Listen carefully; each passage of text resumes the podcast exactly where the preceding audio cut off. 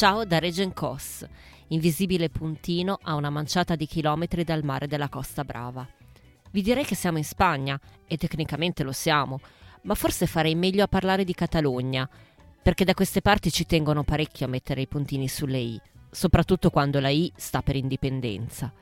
Ma insomma, cambiate tutti i nomi che vi pare, il succo resta lo stesso.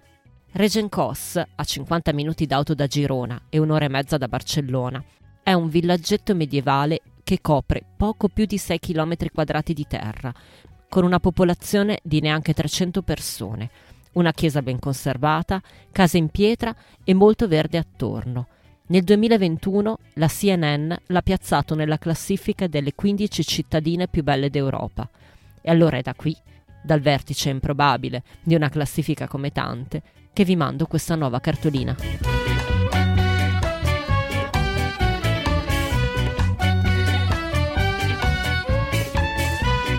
State ascoltando Saluti e Baci, il podcast che vi manda le cartoline dai luoghi più belli del mondo. A scriverle sono io, Federica Capozzi, giornalista di mestiere e viaggiatrice per passione.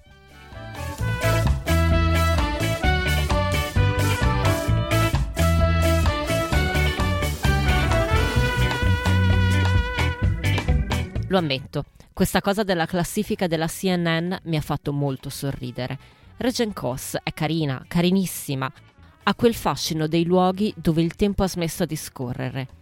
Ma l'entusiasmo dell'emittente americana mi ha colto davvero di sorpresa, tanto più che io e Giorgio non ne sapevamo assolutamente nulla. Di essere in un luogo famoso, se andare sulla CNN basta a diventare famosi, l'abbiamo scoperto per caso, qualche giorno dopo essere arrivati. D'altra parte, a portarci qui non è stato l'interesse turistico, ma il solito cane. Vi ricordate? Ve ne ho già parlato in un'altra cartolina. Io e Giorgio capita che facciamo i pet sitter. Ci trasferiamo per qualche tempo a casa di gente che va in vacanza e non sa a chi lasciare gli animali domestici. E voilà, ci pensiamo noi. A questo giro la casa in questione è un rustico di campagna con i muri spessi e senza riscaldamento, ristrutturato alla belle meglio da una coppia di inglesi sulla Trentina scarsa.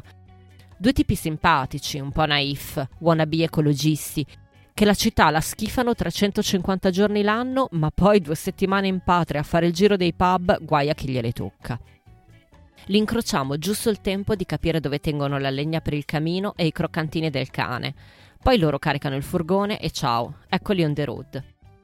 Restiamo soli con Obi, il loro cagnone da ferma. Non penso di razza pura, con gli occhioni dolci e il pelo ispido come se l'avessero inamidato con l'appretto. È buono come il pane, affettuoso ai limiti dell'appiccicoso. Quando siamo al computer a lavorare, lui ci monta in braccio credendosi un gatto, ci piazza il muso in grembo, uggiola per attirare l'attenzione, sgocciola affetto misto a bava. A mezzogiorno in punto, quando le campane della chiesa cominciano a suonare, lui attacca a ululare in sincrono, nella sua personalissima interpretazione del richiamo della foresta. Con lui esploro i dintorni e mi perdo innumerevoli volte. A Obi piace camminare, quindi la mattina, mentre Giorgio è in call con i colleghi, io lo prendo e mi inerpico sulla collina dietro casa, tra boschi fitti e sentieri non tracciati. I primi due giorni è una sfida contro il mio senso del disorientamento. Una volta vago per almeno un'ora prima di ritrovare la via, con il cane che invece che ricondurmi a casa è tutto felice perché la passeggiata si protrae all'infinito. In seguito riesco a memorizzare un paio di sentieri e va meglio.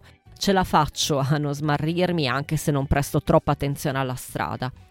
Obi mi precede, corre, torna indietro a vedere se sono ancora viva, riparte in avanscoperta, si rotola nel fango e non solo nel fango. La mia mente fa lo stesso percorso, senza la parte dello sterco di vacca.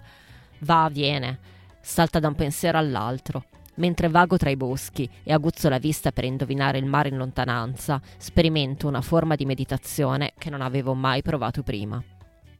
A parte camminare, a Regencos c'è ben poco da fare, soprattutto quando è febbraio e la stagione è bassa, che più bassa non si può.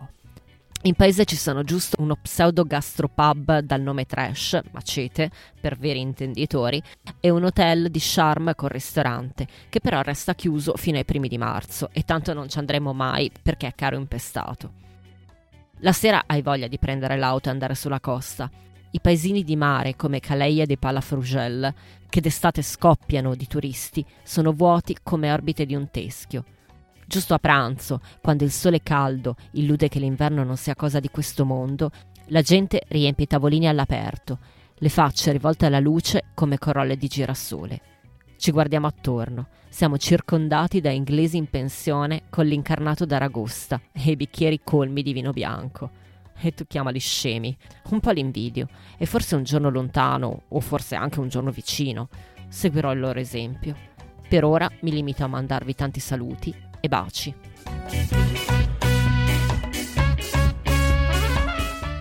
Avete ascoltato Saluti e Baci, un podcast felicemente autoprodotto. Ringrazio Giorgio Ghezzi che mi monta le puntate e mi porta in giro. Se questa cartolina vi è piaciuta, cliccate segui, datemi tante stelline e cercate Salute e Baci su Instagram e Facebook.